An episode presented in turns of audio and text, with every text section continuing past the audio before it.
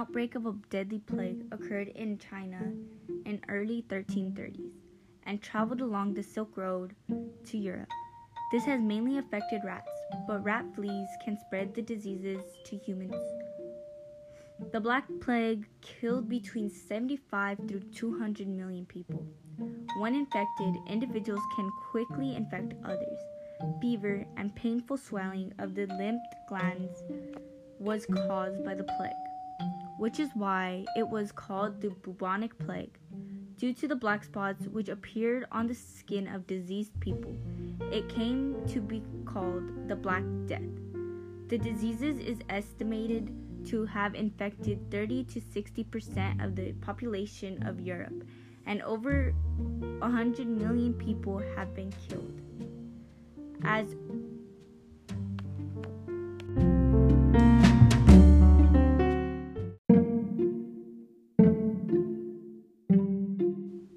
an ache in the muscles has always been the first sign of the plague. It will then swell the lymph nodes, then glands located in the neck, armpits, and genitals are lymph nodes. Until the lymph nodes explode, the swelling continued for three or four days. As refrigeration had not yet been developed, Europeans often ate stale or diseased meat.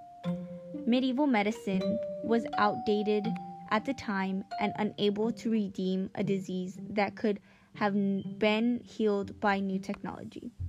People were also told to not bathe since the disease could be caused by open skin pores. Economic troubles induced by the body count has contributed to higher incomes, as grazing required less labor than farming. Feudal lands were also converted to farming. The n-